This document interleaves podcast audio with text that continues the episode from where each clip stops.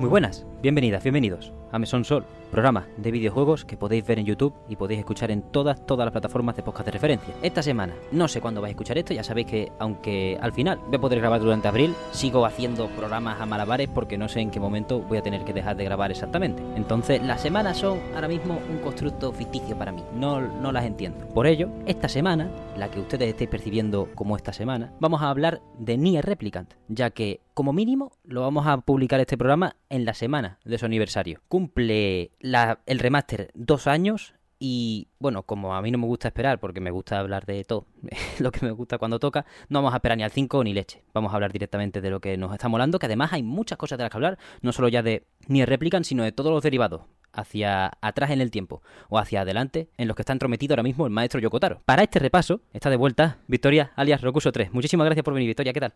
Pues muy bien, eh, muy, muy a gusto como siempre en el mesón, o sea que encantada de haber venido, sobre todo para hablar pues de Nier Replicant, genial. Ya hablamos en su momento, en el capítulo 25, puede ser, de esta temporada, pues a la hora de también hablar de Automata, porque acababan de anunciar, si no recuerdo mal, el tremendo anime que nos estamos gozando. Pero bueno, para ir un poco en orden, vamos a empezar con Replicant, porque me lo está jugando también hace poco para refrescar la memoria, y como es el típico, al final con, con Yokotaro quizás pasa, a mí, quizás pasa que como sus juegos son poco accesibles, los de Drakengard y tal, porque están en Play 2 y a día de hoy ya, ya hace mucho, pues muchos miramos hacia sus anteriores juegos a través del walkthrough en YouTube, a través de las páginas de wiki o páginas de foros que recopilen información y cuenten todo como una historieta. Y te quería preguntar a ti, Victoria, que si lo has jugado, ¿cómo es el cambio de tono eh, desde lo ya no solo desde lo jugable de Drakengard a Nier y, y, cómo se distingue cómo se sintió el ya no paso a mejor a peor, eso ya cada uno su opinión personal, sino el cambio hacia Nier. A ver, desde luego yo creo que es un cambio muy muy grande porque eh, contando solo, digamos, aunque, aunque está Drakengard 1, 2 y 3 y luego Nier Replicant y Nier Automata, cronológicamente lo que salió fue Drakengard 1, Drakengard 2, pero es un poco el, hermano apestado del que nadie habla, eh, Nier Replicant y, luego ya eh, Drakengard 3 y, y, Nier Automata, ¿no? Entonces, hablando ya de Drakengard 1 a Nier, ¿no?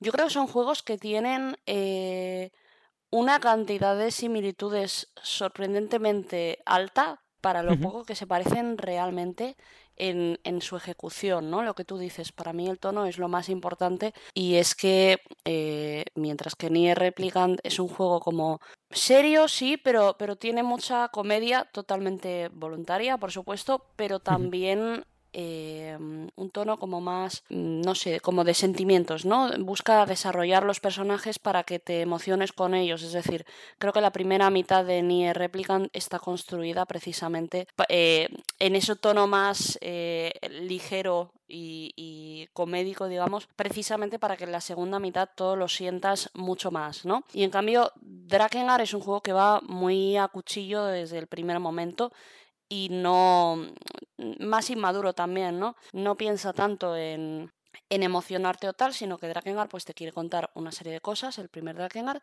y te las va a contar. Y si en, e, en el proceso se convierte en comedia involuntaria, pues lo va a hacer, porque cuando tiene comedia es totalmente involuntaria, pero la tiene.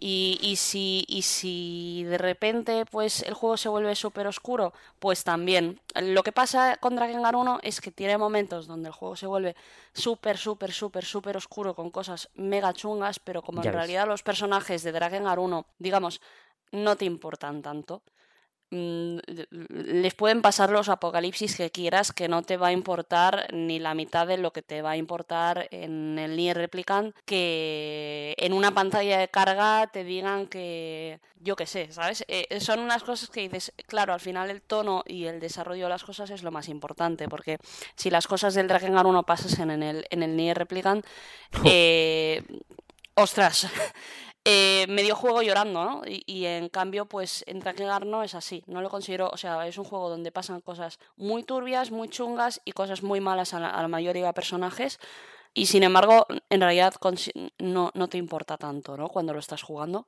Sí, es como que el tono, ya desde, desde el minuto cero que te dicen, bueno, la propia música, que ya es para irritarte y para... Es como que te acostumbras a ver, te acostumbras a ver llover, ¿no? Y, y ya está. Y si de repente en vez de llover a uno le cae un rayo encima, dices, bueno, pues es lo que es normal. Mientras que a lo mejor en, en Nier nos da hasta más miedo un dolor de barriga de Emil, si, si existiese ese, ese, esa situación. Sí, sí, sí, totalmente, totalmente. Eh, también es, es, lo que dices, ¿no? La música mismamente para mí ya refleja muchísimo el, el cambio de tono de un juego a otro. Y aún así son los mismos lo que le hacen, y eso es lo que más me llama la atención. Es como, joder, qué dualidad más.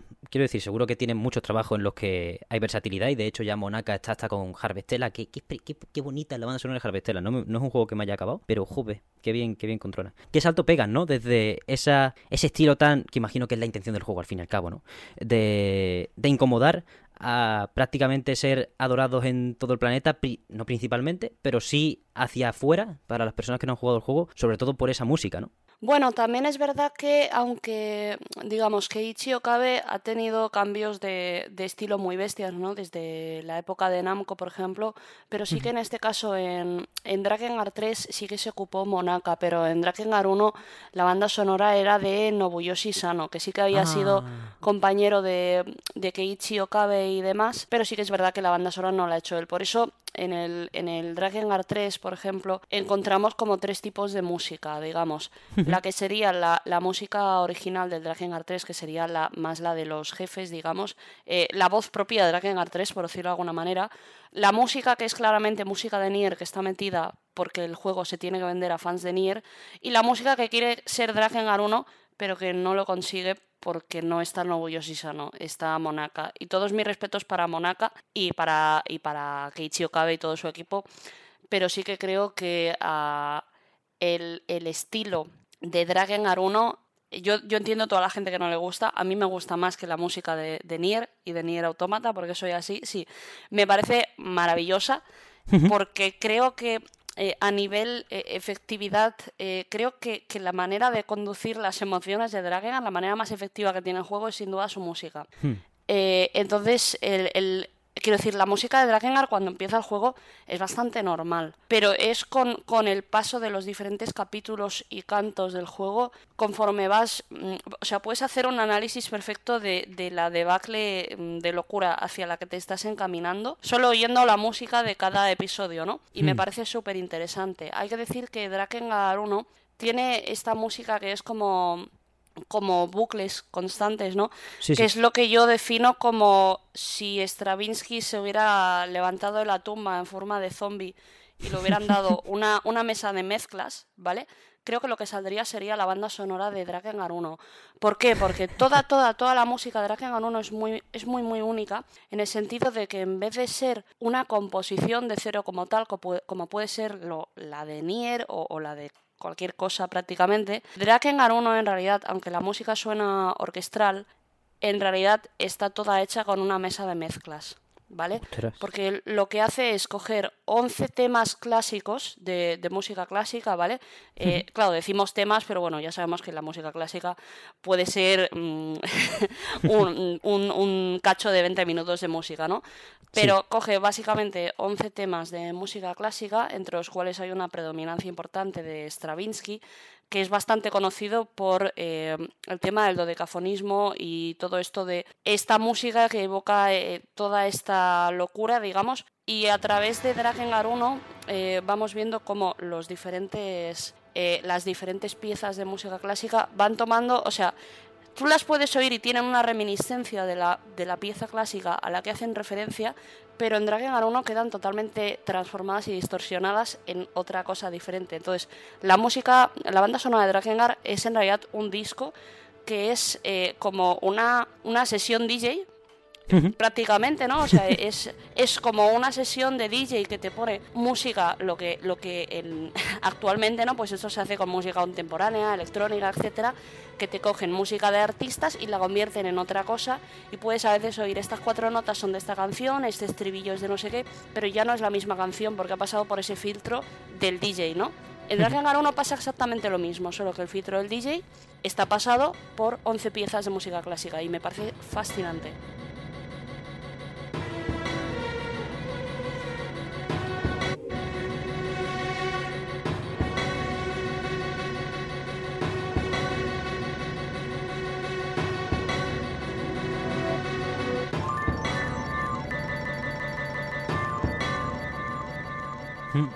Verdad que construir a partir de ahí tiene, tiene bastante mérito y es, lo que tú dices. Si, si, lo medimos por la manera de expresar la, bueno, la progresión del juego hacia, hacia un estado de, de emoción muy bruto, eh, bueno, muy bruto, no sé si es la palabra, eh, pero sí que expresa muy bien la, lo, que tú has dicho, vaya, de la curva de progresión del juego a través de la música, donde nos estamos metiendo, sí que, sí que tiene bastante mérito, porque al final es un juego que, bueno, en cuanto a la jugabilidad como Musou, ¿cómo, cómo lo ves tú? Bueno, ¿cómo se jugaba? ¿Casaba bien con, con, su banda sonora, con lo que quería decir, con los diálogos y todo? ¿O era más un trámite dentro de que era difícil, ¿no? Porque al final, por ejemplo, el final lo tienes que conseguir desbloqueando todas las armas y, y todo y, y todos esos procedimientos que son complicados. Uh, bueno, estoy muy contenta que el podcast de Nier se haya convertido en el podcast de Drakengard porque me gusta tanto más que Nier. Así que, a ver, eh, esto que comentas, por ejemplo, para mí el tema de la jugabilidad sí que eh, se habla mucho, ¿no? De, directamente se, se convence a la gente. Hay como un, no sé, rumor en internet, no sé cómo definirlo, de gente que dice, no, no juegues a Drakengard 1, es muy malo, es infumable el control, tal. Y yo no digo que sea un juego muy bueno porque tampoco quiero engañar a nadie, ¿vale? Pero sí que creo que eh, se habla de una manera visto desde una óptica actual, pero que para un Musou del 2003, para un Musou del 2003, importante esto, 1 no está mal, hot take del día. Pero es que, o sea, quiero decir, mm, tiene muchas cosas que en museos de la época, ostras, yo jugaba al Dynasty Warriors en esa época también, y vale, si tenías un caballo, pero es que en Drakengard tengo un dragón. O sea, no me lo compares. ¿Sabes lo que te quiero decir? Luego eso, había como 64 armas, pero también eh, hay eh, las armas son diferentes en tanto que tienen diferentes animaciones y por tanto se quiero decir se controlan de la misma manera con los mismos botones, pero sí que el tener animaciones diferentes hace que no lo sientas como la misma arma, ¿sabes? Sí, le da chicha, un poquito. Claro, claro, claro, eh, que una cosa no quita la otra. Hay armas que dices, eh, ni con tu mano tocaría esto, pero, pero bueno, mm, si quieres el final E, pues las, las, tienes que conseguir. Pero sí que es verdad que, bueno, mm, yo insisto, para la época y tal, es un juego muy monótono, pero sí que eh, me parece que hay, hay un problema en, en, a lo largo de los años, el cómo se ha visto a Drakengard como un RPG de acción y yo creo que el problema es que Drakengard no es un RPG de acción, es un Musou. Claro. Y, y Nier es un juego que, que, que, es un RPG de acción y que la gente, pues, quiere ver Drakengard desde la óptica de soy fan de Nier y quiero jugar algo parecido. Eh, aléjate de Drakengard porque no es. No, no tiene nada que ver. Ya no solo a nivel historia o tratamiento de los personajes, etcétera, porque no se parecen nada, sino también eso, ¿no? El hecho de, no, no, es que Drakengard no es una acción RPG, Drakengard es un musou, con todo lo que eso conlleva, ¿no? Entonces, claro, hablamos de que es un juego que lo juega una audiencia que no es la intencionada, por decirlo de alguna manera, ¿no? Drakengard inicialmente se pensó como RPG, pero dado que en ese momento eran muy muy populares los musou, simplemente le cambiaron el género y ya está, y es un musou. Por eso, en realidad tampoco es tan relevante su género en el sentido de que Drakengard 3, por ejemplo, es un juego de acción más que un musou, ¿no? Entonces, bueno, no sé, a nivel musou de la época, a mí me parece bastante logrado. Entiendo que a día de hoy un musou y de esa época hay un museo que no es de Koei Tecmo, que casi diría que es la única compañía, por supuesto, aparte de Inventores, la única compañía que ha logrado eh, potenciar la marca Musou y, darle un valor que en otras empresas es como, uff, juego de acción genérico, y en Koei Tecmo es como, oh, un museo de Koei Tecmo, ¿no? Es la única compañía que lo ha conseguido potenciar y demás, pero más allá de eso, no me parece que esté mal para la época que es y el género que es. Hmm es eso, hay que poner, a veces hay que poner los puntos sobre las IES porque la gente se confunde. Me, acuerdo siempre de, en estos casos de, no, es que la gente está buscando otra cosa y no es el género que corresponde. Me acuerdo de Narita Boy, porque había gente que se creía que era un Metroidvania. Y es como, no, ni de coña. o sea, bueno, no sé cuál es la percepción original de sus creadores, pero...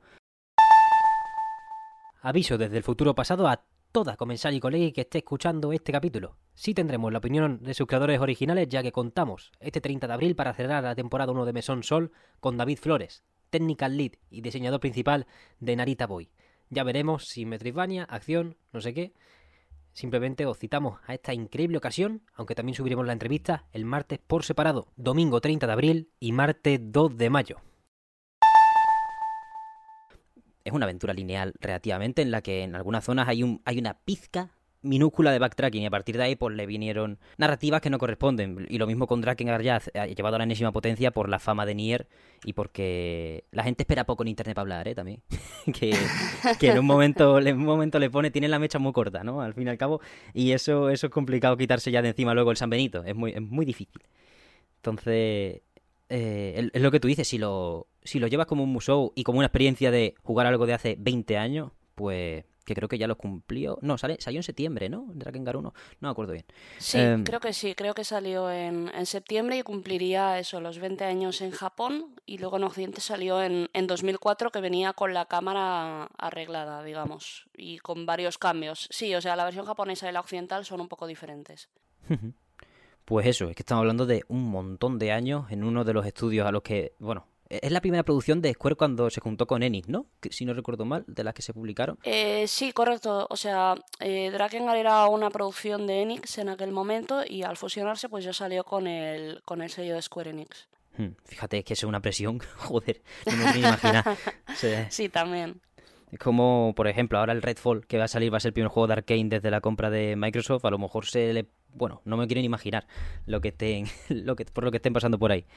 Sí, sí, sí, como que a veces eh, por ser el primero también o tal, eh, se le cuelga ya la una responsabilidad de los juegos de esta compañía a partir de ahora van a ser esto y que visto en perspectiva, pues nada que ver, ¿no? Al final también Drakengard creo que ha sido un poco víctima de rumorología porque creo que se ha hecho un poco... E, es como una bola de nieve que se ha ido haciendo cada vez más gorda porque, por ejemplo, en Internet se puede leer mucho acerca de la mm, censura de Drakengard, digamos. y, y claro, esto a mí me parece debatible porque se habla de cosas censuradas que tú lees eso y dices, bueno, esta persona claramente no ha jugado al juego porque esto sí sale en la versión occidental del juego. O sea... Mm nada de lo que dice la gente de no, esto pasaba tal, pero lo tuvieron que recortar, no sé qué. Nada, nada más lejos de la realidad. Todo eso sí está en el juego. Eh, lo que está cambiado en el juego es la manera de referirse a ciertos enemigos que por cuestiones religiosas, pues eh, en, en Japón se llaman ángeles y aquí se llaman dioses.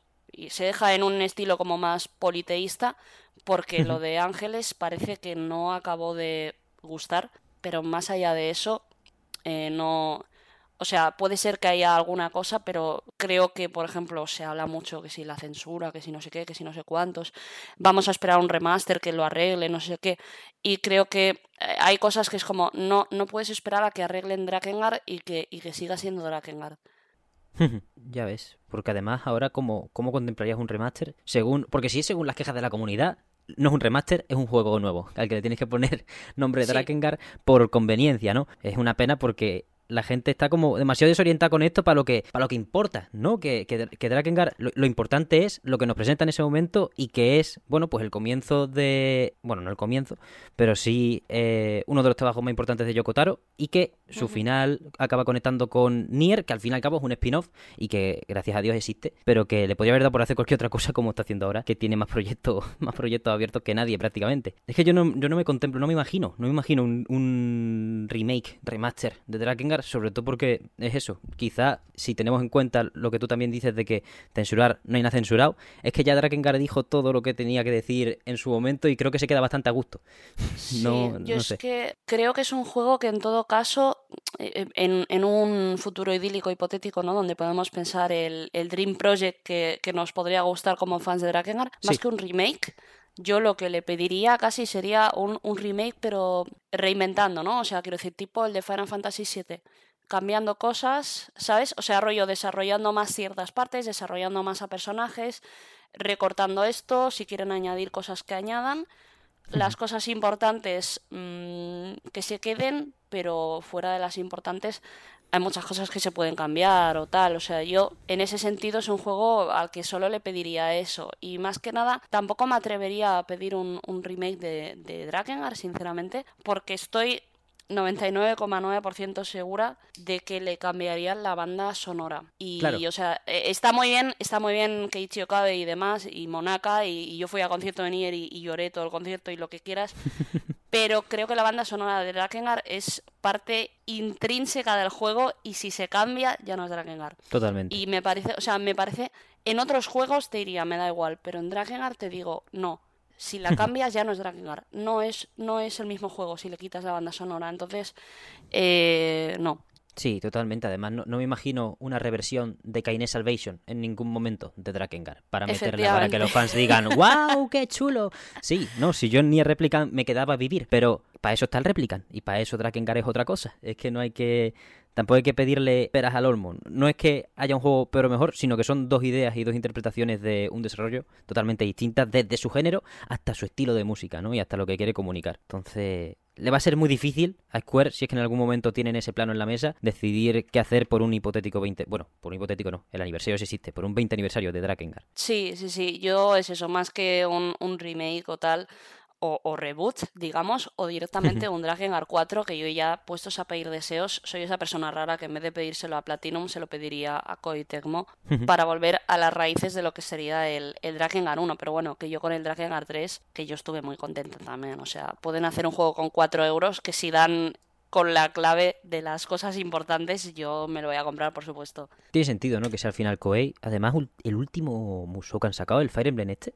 Joder, en cuanto a mecánicas, está muy muy bien. La historia me tiene cabreadísimo, pero eso no es culpa suya. Eso ya se hablará en otro momento. Pero además tiene tres rutas y me he hecho nada más que una y media. Pero de momento estoy cabreado, incluso. Está muy bien, o sea, mecánicamente me ha parecido espectacular. O sea, una cosa que, no he visto en un museo jamás. Y me, he chupado alguno de, wow, eh, me la han colado por la escuadra, ¿no? Se puede decir. Pero sí, está, está muy bien. Lo controlan, lo controlan que flipa y ojalá, ojalá lo sigan aplicando a, a franquicias guays. Pues sí, la verdad. Nintendo acude a ellos porque para un bonus, para un juego bonus típico de, oye, no podemos desarrollarlo, pero hazme uno del Zelda, hazme uno del Fire Emblem. Para, al final son los mejores, es lo que tú has dicho antes. Sí, y está súper bien también en el caso de Koei que cuando hacen juegos con otras franquicias que no son las suyas propias, fuera de un Dynasty Warriors, fuera de un Orochi o Samurai Warriors, lo que hacen siempre es cuidar mucho, por ejemplo, con animes, ¿no? Pues cuidar mucho lo que sería los poderes que hay en esa franquicia, adaptarlo como a mecánicas nuevas que no están en sus otros juegos y centrarse mucho en ello, ¿no? El de One Piece, por ejemplo, está súper bien.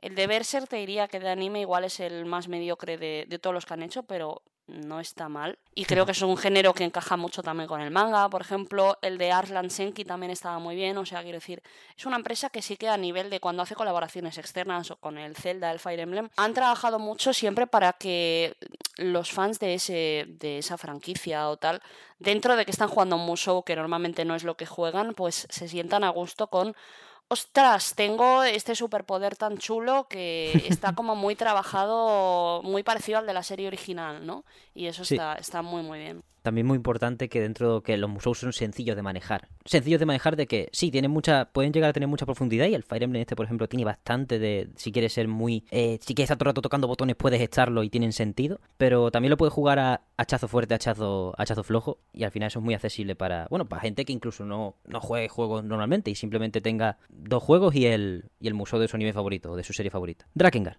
Veremos qué pasa con él. De momento apreciamos su, su existencia tal y como es y me gusta el repaso que le has pegado para para, entender más eso, pues en, cuanto a la música, su lanzamiento y, y, tal. Y podemos pasar ya a hablar de su conexión con Nier, porque es verdad que hemos hablado de que hay un cambio de tono y desde la música, desde esa primera parte que nos hace conectar con unos personajes para luego no desmembrarlos, pero sí hacernos, hacernos pasarlo un poquito mal, que empieza con las consecuencias directas Nier del final de Drakengard 1. Ahí cuando tú lo jugaste por primera vez te imaginabas que, o, bueno, ya lo habías visto en material promocional que no era así, ¿te imaginabas que íbamos a seguir por esta penumbra? ¿O ese prólogo no te pilló por sorpresa? De que después no íbamos a ir 1412 años hacia, hacia adelante. A ver, yo cuando, cuando salió el Nier, o sea, yo eh, ni, ni miraba E3 ni nada, yo estaba en mi dimensión jugando todavía a la PlayStation 2, ¿vale? Y, y, bueno, cuando, cuando de repente yo simplemente un día descubrí que existía como Twitter y tal, y dije, ay, el, el este me gusta mucho y con esta herramienta puedo hablar como con los creadores, ¿no? Y, y pues viendo el, el, Twitter de Yoko Taro, ¿no? Que creo que fue la primera persona que empecé a seguir en Twitter, descubrí que existía el, el Nier. Y dije, ostras, ha salido este juego hace un año y tal. Y claro, lo busqué en Google y encontré como que ya era una secuela del Drakengard. Entonces yo ya fui como con unas expectativas que luego no... El, el juego no cumplió, pero no lo digo como algo malo, os quiero decir, no cumplir las expectativas de Drakengard mm, casi que me parece positivo, ¿no? Entonces, bueno, o sea, fue un viaje muy diferente, pero claro, yo la verdad que con el prólogo este que comentas, ¿no? Tampoco pensé mucho al respecto, fue como, bueno, pues a ver qué nos dicen. Pero claro, yo ya iba pensando en, en esto es una secuela de Drakengard, que luego no, comparte un, un, mundo o un universo, pero no, no hace falta. No hace falta haber jugado al Drakengard ni nada. Exactamente. Vaya, nada, lo poco que tenemos por ahí de, de, chispitas más directas es las historias de las armas. Sí decidimos mejorarlas y echar una lectura, pero por lo demás, no es que se le haga caso omiso, pero sí estamos en un, estamos en un punto muy distinto y nos quieren contar algo totalmente, totalmente diferente. Una cosa que me sorprende, que al final se, el sitio en el que más caso se le está haciendo a Drakengard, a precuelas y tal, de todo lo de Yokotaro últimamente es en el anime de Nier. Se está haciendo más caso casi, aunque comparta tramas, el autómata y, y, trate contenido, porque al final está obligado, tiene que conectar cositas y, y, de lo más interesante que conecta y trata está relacionado con réplica. Sí que es el anime en el que se han parado un poco a decir, oye, que esto existía antes de autómata y que los 7 millones de personas que habéis jugado esta increíble obra, también podéis iros a otro un poquito para atrás y seguir pasándolo bien. Sí, sí, sí, está súper bien porque además el, lo que decías, por ejemplo, el nexo entre entre Drakengard y Nier Replicant, más allá de las armas, pues el nexo más grande que hay es primero el drama CD de Nier Replicant, que sigue directo después del finale de Drakengard.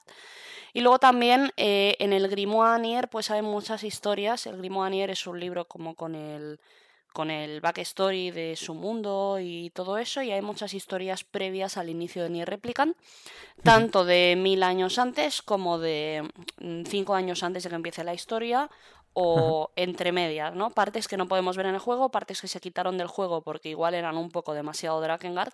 El libro ese es muy Drakengard, sinceramente, ¿eh? es eh, todo lo todo lo emocional de Nier porque te afecta, porque conoces su mundo, sus personajes, etcétera, pero con la misma brutalidad asquerosa que tiene el Drakengard. Entonces, bueno, es un libro también que es un poco mmm, si eres fan de Nier, cógelo un poco con pinzas porque igual lo que cuenta tampoco te acaba de gustar o, tampoco lo querías saber y vivías más feliz sin saberlo, ¿no? Pero bueno, mm, lo hemos comentado fuera de, de, micros y me parece relevante comentarlo. En Occidente este libro va a salir oficialmente por primera vez. Lo agradezco muchísimo porque me he comprado todos los libros y todos los materiales de Nier Automata que han salido en Occidente esperando que saliera esto y a mí no me gusta Nier Automata y por fin el 29 de agosto de 2023 va a salir este libro y si sois fans de Nier Replicant, os recomiendo a todos muchísimo, muchísimo, muchísimo que lo compréis. A mí me gusta más que el juego, estas historias, pero claro, yo soy muy fan del Drakengard, también hay que decir. Pero está muy bien en cualquier caso. Pero lo que te iba a decir, ¿no? De esto del nexo entre los dos, el, el anime del Nier Automata, como comentas, a mí me ha emocionado muchísimo porque hay, hay bastantes bastantes cosas, tanto de Nier Replicant, sobre todo de Nier Replicant, pero también hay cosas de Drakengard que, bueno, yo estaba como eh, haciendo volteretas en mi casa viendo los episodios. Estoy contentísima con esta serie, sí, sí.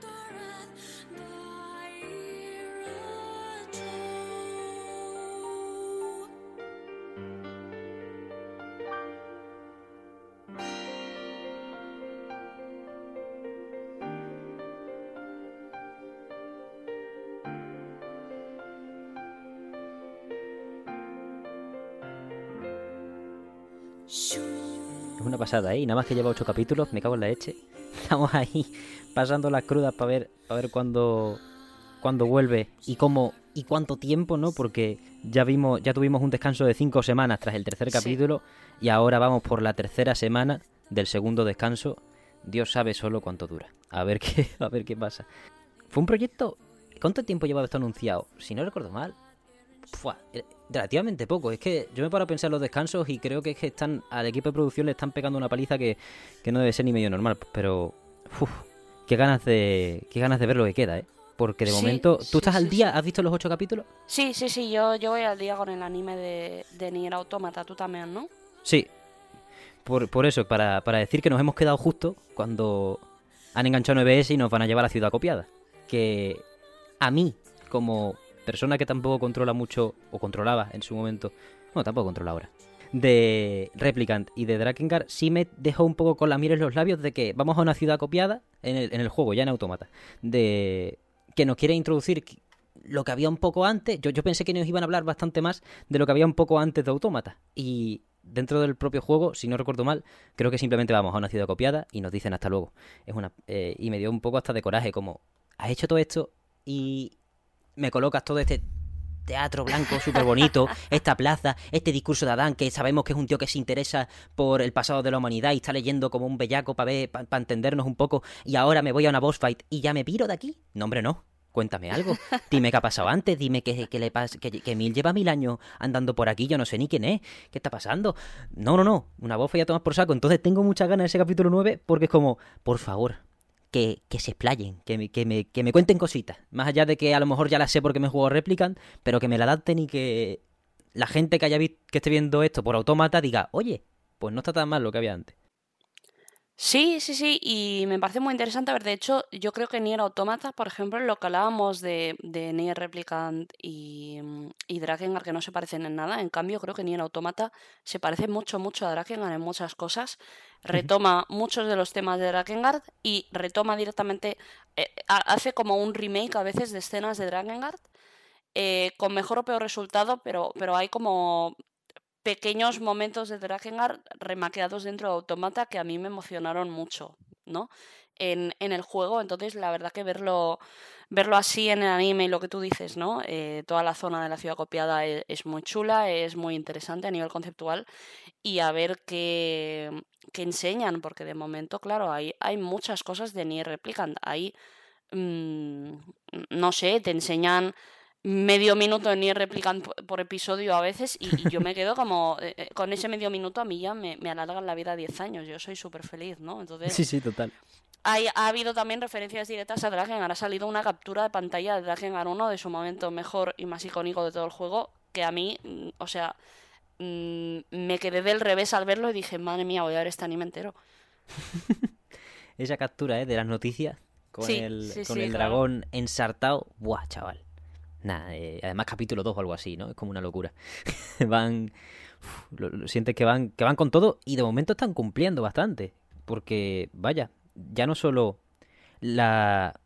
Mm, el cambio en, en, muchos conceptos a la hora de enseñarnos como una vista mixta del, del final A y B, dentro de que al final se empieza a desviar más o menos del rumbo del juego por el capítulo 3 o por ahí, porque Mm, vamos, esto al final se ve desde que el anime se llama Nier Automata 1.1a. Cuando yo Kotaro le pone un número raro a, estas cosas, es que nos vamos a ir por unos otros un pelín distinto. Y eso es interesante, porque al final yo no ni de coña estaría tan entusiasmado si estuviese viendo escala 1.1 lo que vimos en el juego, que a mí me encanta, pero, hombre, para eso ya, entre comillas, tengo el juego, si no pusiésemos, si no profundizásemos en, en otros aspectos, en otras cosas. Una, una, cosa muy interesante del anime también es que, por ejemplo, el tema de la historia de A2 en, en el juego Nier Automata eh, simplemente es como un buen día desbloqueas unos documentos, o sea, A2 sale en la historia, pero realmente tampoco tampoco se profundiza nunca, ¿no? En plan, quién es esta chica que hace mm, en este mundo, por qué está haciendo lo que hace, etcétera. Simplemente un buen día desbloqueas unos documentos como bastante basados en la historia, en plan eh, cuatro líneas de mm, esto es esto, esto es aquello, patatín, patatán, y tú dices, eh, muy bien, pero pero esto te da como para un juego entero de eso y por qué me pones cuatro líneas, ¿no? Esto para quien no lo sepa, eh, la historia de A2 eh, se explicó en un musical muy, muy, muy previo al Nier Automata, em, que se hizo creo que después del Drakengard 3, ¿vale? Eh, que es de esas cosas inexplicables para mí de ¿En qué momento alguien le dejó a Yokotaro hacer un musical? Es que, o sea, son cosas que digo, me alegro mucho, pero no lo entiendo, ¿no? y están incorporando cosas de la historia de ese musical, que en el juego, el musical te lo, te lo resumían en cuatro líneas. Aquí hay episodios enteros. Qué coraje. Sí, total, claro. Es que aquí hay episodios enteros y a mí eso, o sea, me ha encantado poder verlo así animado, con un poco de inventiva, no es lo mismo y tal, pero desde luego está haciendo referencia a esos mismos eventos, ¿no? Y me parece muy interesante el, camino que está eligiendo el anime, sobre todo porque la verdad lo empecé a ver un poco con curiosidad mm, y porque lo tenía en Crunchyroll, no, no te voy a engañar, pero el capítulo 1 me sorprendió gratamente dentro de lo atrozmente cutre que es, pero dije, ostras, eh, bueno, pues yo qué sé, mm, es lo mismo que el juego, ¿no? Lo que llevo, está bien. Y, ver el capítulo 2 y ya con lo de Drakengard dije, vale, me han ganado. Y cada capítulo se aleja de Autómata, pero a la vez ofrece lo mismo que el juego, pero creo que ofrece también más desarrollo a cosas que en el juego igual no la tenían. Totalmente. y me parece súper interesante, ¿no? Y, y, luego también eh, temas como lo de mm, lo de, yo qué sé, eh, Emil, ¿no? Por ejemplo, pues uh. en el juego casi que parece una broma, la verdad. No, no me gusta Emil en Automata, y en cambio en el anime es un tema que se están tomando en serio, ¿no? Por ejemplo, o sea, son un montón de cosas que digo, pues a mí este personaje el juego ni fu ni fa porque no recibía suficiente desarrollo y en el anime muy bien. Y me sorprende porque, por ejemplo, el anime de The World Ends With You, no sé tú, pero yo lo vi. Y bueno, pues eh, me lo pasé bien pues porque era un anime de The World Ends With You y era como volver a ver a, los muñecos que te han gustado durante 10 años y te pones contento, pero la verdad eh, se salta un montón de cosas, o sea, es como no está pensado ni para gente que ya ha jugado al juego y quiere verlo adaptado, ni para gente que no ha jugado al juego y quiere ver un anime, ¿no? O, sea, se queda como un poco en tierra de nadie. En cambio, el juego, el, anime de Autómata, me cuesta pensar que haya gente que nunca ha jugado al juego que se pueda interesar en él, pero sí que creo que para la gente que sí lo ha jugado, puede ser muy interesante. Tal. Lo de The World With You, yo, yo no lo vi, pero es el típico caso de transmedia que sale mal. Claro, claro, pero como era también de Square Enix, yo pensé, bueno, pues el de Nier será algo parecido, pero bueno, voy a verlo y tal, a ver si me ponen música del Nier de fondo y estoy ahí un rato echando, echando el rato, ¿no? Y, fue verlo y decir, no, no, esto, esto está hecho con mucho cariño. Totalmente. Además está muy bien utilizada la banda sonora, ¿eh? Que a veces en... Bueno, ya, ya no me acuerdo, pero es que hay veces que tú estás en otro mood distinto en Autómata, ya, ya quizá por por navegarlo tantas veces que yo no sé cuántas veces me lo he pasado. Entonces a lo mejor ya es por estar en piloto automático. Pero las canciones me han pegado mucho más fuerte en algunas secciones de... Bueno, ni hablar del capítulo este carácter musical, que yo estaba pegado al techo. No había visto en mi vida, yo sabía que existía un musical, y cuando me adaptas esto digo, ¿qué? Y ya cuando el plano final que que va hacia dos, que claramente es decirte, oye, la chavala esa que ha visto antes, pues esta es. Y digo yo, ¿cómo? Pero es que es totalmente distinto porque tú a dos es lo que tú dices, te pasan un PDF al final del juego que tú tienes ganas ya de a ver qué me cuentan en, en el arca este extraña, que sí, 9S, que has hackeado un montón, tío, que era un máquina, pero ya está. Y llegas ahí, la, a dos la pobre se nos desvanece diciendo cuatro frases de no sé qué hermana y digo, pero yo qué sé, no lo entiendo. ¿Y las niñas de rojo quién? Bueno, pues de repente, cuando este anime se toma la molestia de, en un, en un capítulo en el que empieza 9S a poner unos dispositivos raros que no vale, vale para nada, lo sabe Dios, y, que parece uno, uno cualquiera, nos trae esta pedazo de historia que yo me quedo de piedra. ¡Buah! Y esto, joder, por fin entiendo un 30% del juego que se me estaba escapando a lo mejor, bueno, un 30% de la trama subterránea de Automata, que es que ni, ni se molestan en explicarnos por falta de tiempo, por falta de saber implementarlo, por falta de dinero, lo que sea. Pero gracias, joder, porque le da un valor extra. Ahora yo estoy jugando otra vez Automata en plan, vamos, yo que sé, una hora a la semana a lo mejor cuando me da una pica, y dices tú, hombre, ahora dos mola bastante más. Y, también has dicho, estoy de acuerdo con la reinterpretación de Emil. Quiero ver más de él todavía porque pasar de tienda ambulante a Dios del árbol es bastante guapo. Sí, es una sí, bastante tocho. Aunque sepamos que, bueno, hay varias copas. De, si seguimos la línea de autómata, pues bueno, Emil se fragmentó y hay, varios, hay varias cabezas y Dios sabe dónde están todas y ahora solo hay una de anime, etcétera. Pero mola mucho, mola mucho verle en esa nueva postura, a ver que, bueno, en esa nueva posición, a ver si, a, ver cómo encaja, cómo acaba encajando. Porque además nos introduce, no sé si es en el primero o en el segundo capítulo en el que aparece, con, un Pascal muy distinto. O, al menos, sí. yo creo que muy distinto. Porque, yo creo que muy distinto y que a mí me ha gustado mucho más que el del juego, por ejemplo. Hmm es como más entusiasmado, mueve la cabeza, le gira, no, no le nada más que a Nietzsche, que, que a mí Nietzsche bien, ¿sabes? No, no, no, no tengo ningún problema con este señor, pero porque al final para liderar este tipo de aldeas, pues tal. Pero aquí es como más... No, sé si la cuestión es que es más relajado o es que simplemente tiene un papel más activo durante los pocos capítulos que lo hemos visto. Yo creo que, que, tiene un papel más activo y que también con el tema, por ejemplo, de la quest, de las hermanas y todo eso, eh, sin, sin darte una clase de historia del mundo de Autómata directamente, habla mucho más ese episodio, ya no solo de su historia personal y de conocer a los personajes y cogerles un poco de cariño, sino también del, del world building de, de, su mundo, de qué pasa con las máquinas, qué hacen, cómo son, sus costumbres, etcétera, dentro de las máquinas que están fuera del sistema como, como Pascal, digamos. Y también creo que es un episodio que ayuda mucho tanto al desarrollo de, de 2B como al de Nines, porque creo que es un episodio que ejemplifica muy bien cómo son ellos en, lo más puro de la raíz de su ser, por decirlo de alguna manera, para entenderles a un nivel filosófico cómo son ellos, eh, cómo ven ellos de ético todo el tema de las máquinas y tal, ese capítulo lo ejemplifica muy bien, por ejemplo, y es eso, o sea, son episodios que más allá de enseñarte em, X cosa, este pueblo, este no sé qué, este no sé cuántos, pues a mí el, el robot este... Em, lo que era el primer tráiler chulo del Nier Automata, ¿no? Que era el robot este que bailaba y tenía los androides colgados y tal. Ese combate como combate creo que es de lo mejor del juego, muy chulo, muy espectacular, muy bien coordinada la música y tal, pero a nivel trama a mí sinceramente no me aportó nada de nada. Y en cambio en el anime yo creo que eso está muy bien hecho, porque aunque el anime nunca va a tener super efectos especiales y ser súper bonito, sí que consigue aportarte mucho más de en ciertas partes de lo que te aportaba el juego a nivel de profundidad y entender los personajes. Yo 2B en, el juego Mm, me parece un personaje que no, no se le da, para toda la importancia que debería tener, no se le da la suficiente. Y en cambio en el anime es un personaje con el que puedes empatizar y sabiendo determinadas cosas, puedes cogerle mucho cariño que yo en el juego, para mí, tal y como está desarrollado, me parece muy difícil, por ejemplo. 2B hmm, pierde mucho en cuanto a desarrollo de personaje al ponértelo directamente como el, el personaje que va a manejar quien juega quizás, no, lo sé.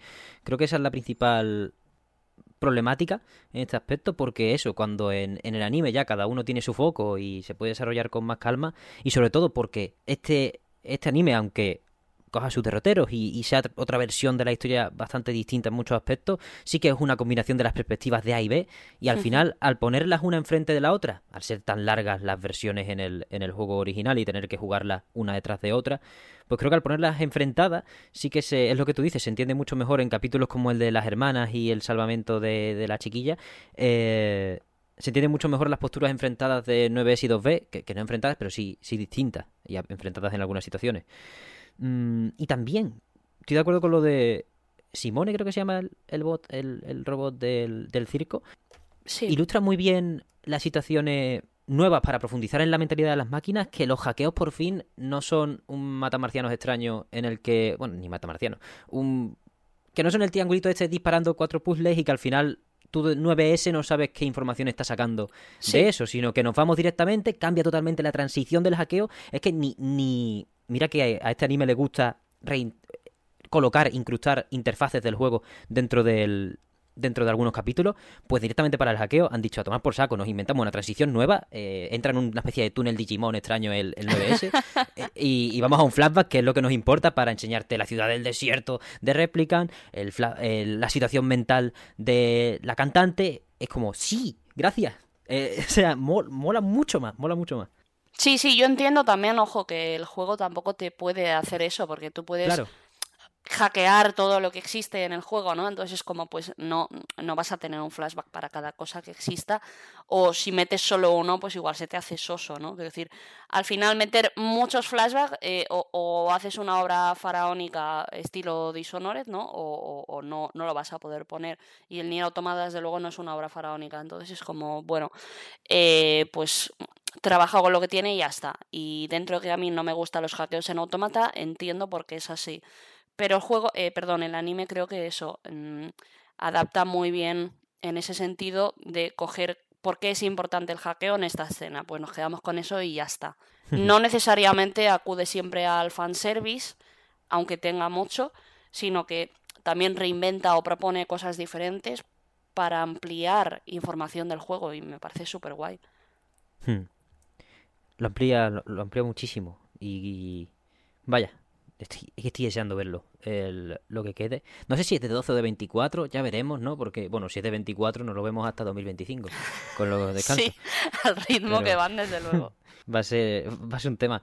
Pero queda muchísimo que, que explorar porque de Débola y Popola tenemos muy poco en el anime todavía y creo que es algo a lo que nos acercaremos dependiendo de qué final esté, a qué final nos acerquemos a, adaptar. Quiero decir, si al final nos vamos a quedar en A y B, pues creo que nos vamos a quedar con las ganas hasta que hasta que se renueve la temporada, lo que sea.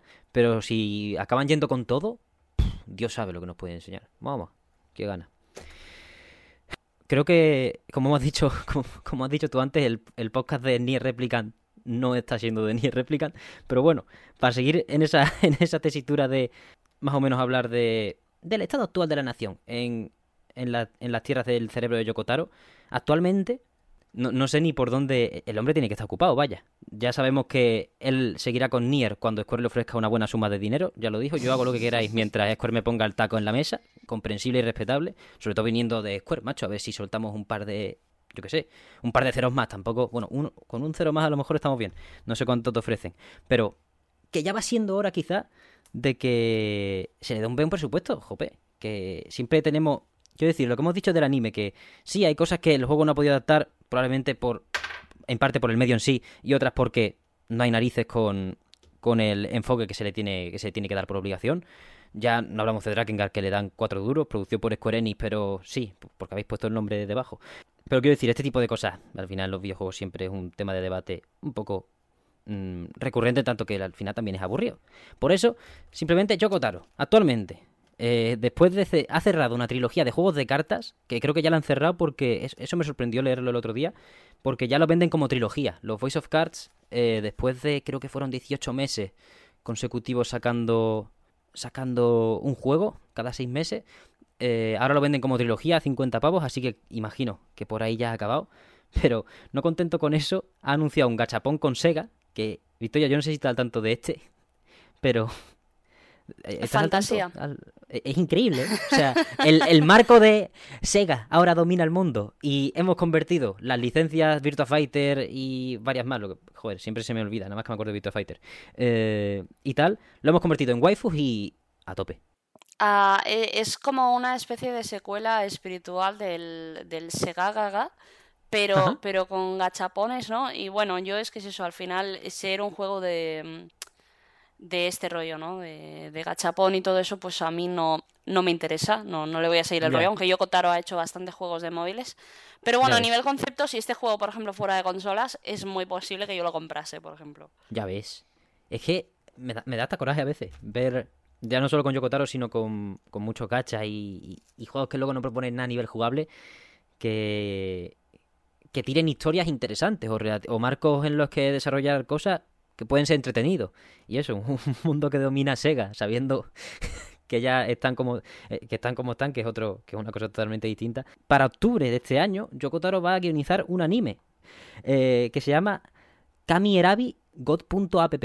Eh, está con Monaka, que se parece que se lo lleva debajo, se lo lleva siempre de, de mochila. Está bastante Vamos, está en todos lados. No sé si en el de. Creo que en el de Sega, en el gachapón de Sega, que se llama 404 Game Reset, por si alguien quiere buscarlo para informarse. Por ahí no está. Por ahí no está Monaca. Pero. Mmm, este hombre, ¿qué de tiempo tiene, no?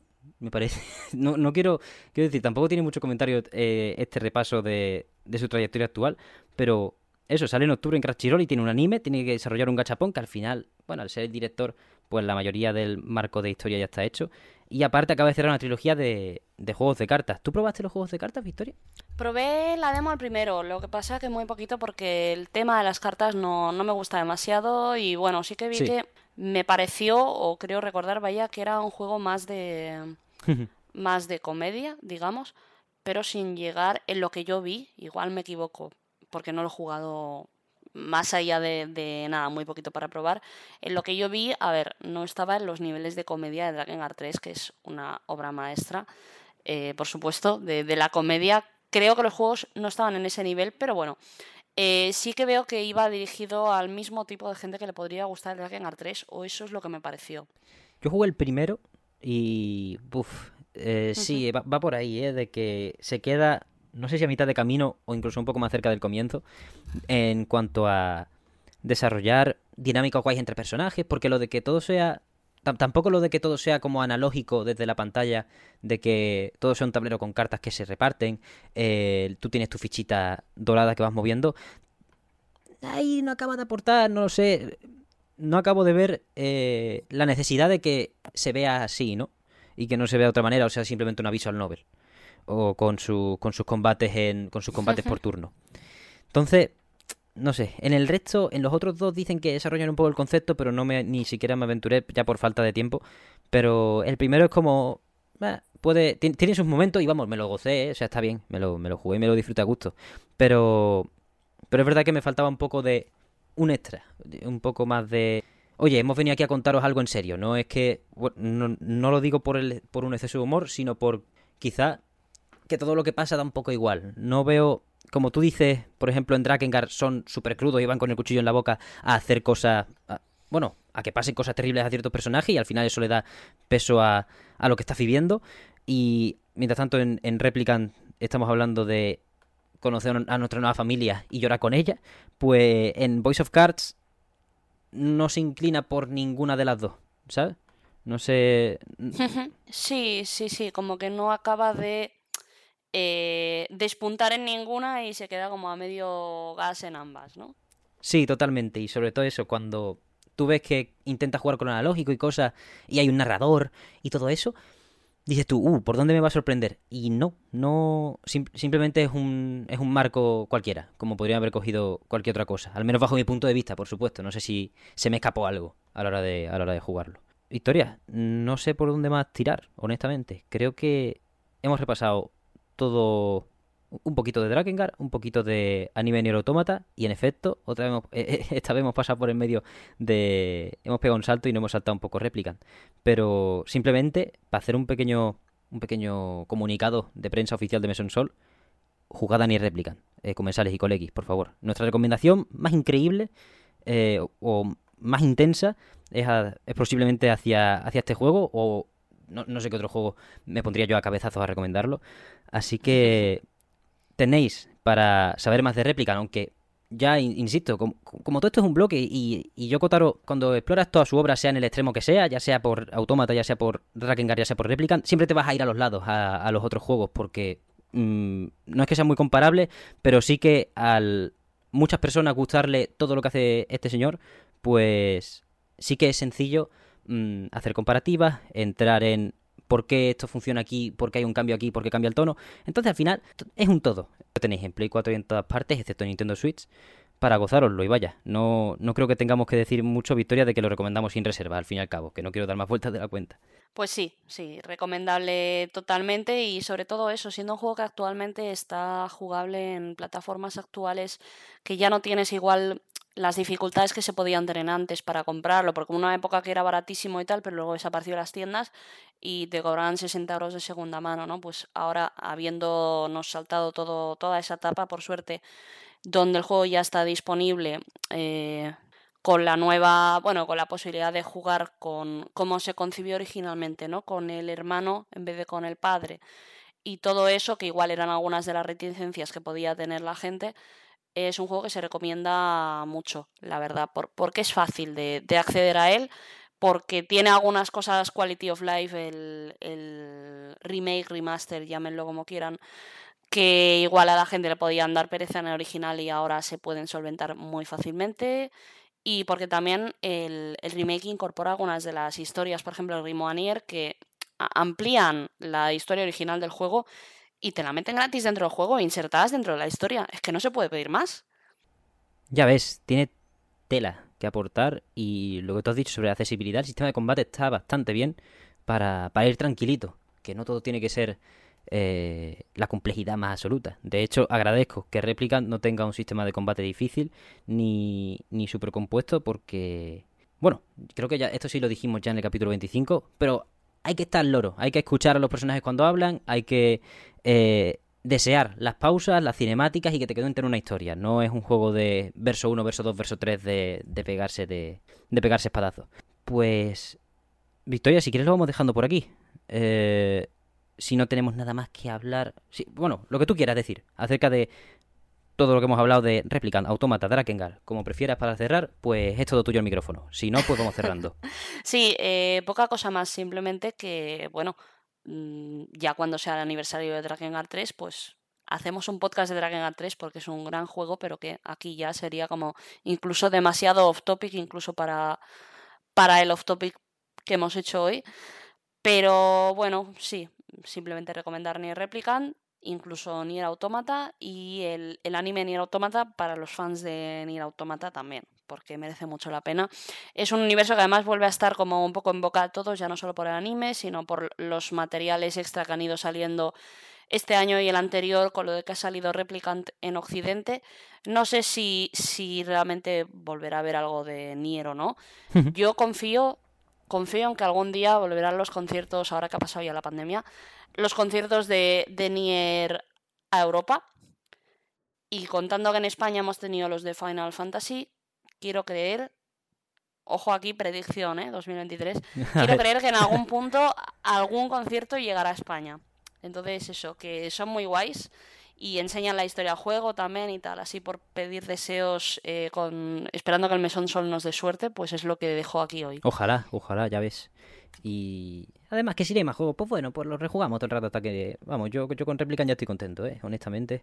Y, y este tipo de animes y cosas para ponerlo, para poner el, la franquicia o el universo, más bien, en, en boca de la gente, está bien, porque tampoco, a ver, si si no hay la oportunidad y no se quiere, el final de Autómata, pues venga, vale, me, sirve. No sé, es uno. Tengo una sensación como. Yo también es que me conformo con todo, ¿eh? Por ejemplo, con Castlevania, yo ya estoy contento con la expansión de The Cells y con el anime y ya, ya, que cierren. Es como. Sí. Quiero decir, tampoco hay que exigirse tanto. Secuela, remake, todo. Ojalá, Ojalá, por supuesto, de todas las cosas que, nos gustan, hubiera, se les hiciera caso como si fueran Final Fantasy, porque al final lo único que recibe ese tratamiento en, en Square, que es que lo tiene todo, todo lo que haga falta. Pero por lo demás, al final quedan unos, juegos súper disfrutables. Si tenemos la mentalidad clara y sabemos lo que es un Musou, podemos, podemos ir al juego que nos dé la gana a disfrutarlo. Así que simplemente deseamos que le echéis un, echéis un tiento al que queráis, si no lo habéis hecho ya, si nos estáis escuchando y no lo, y no lo habéis hecho ya.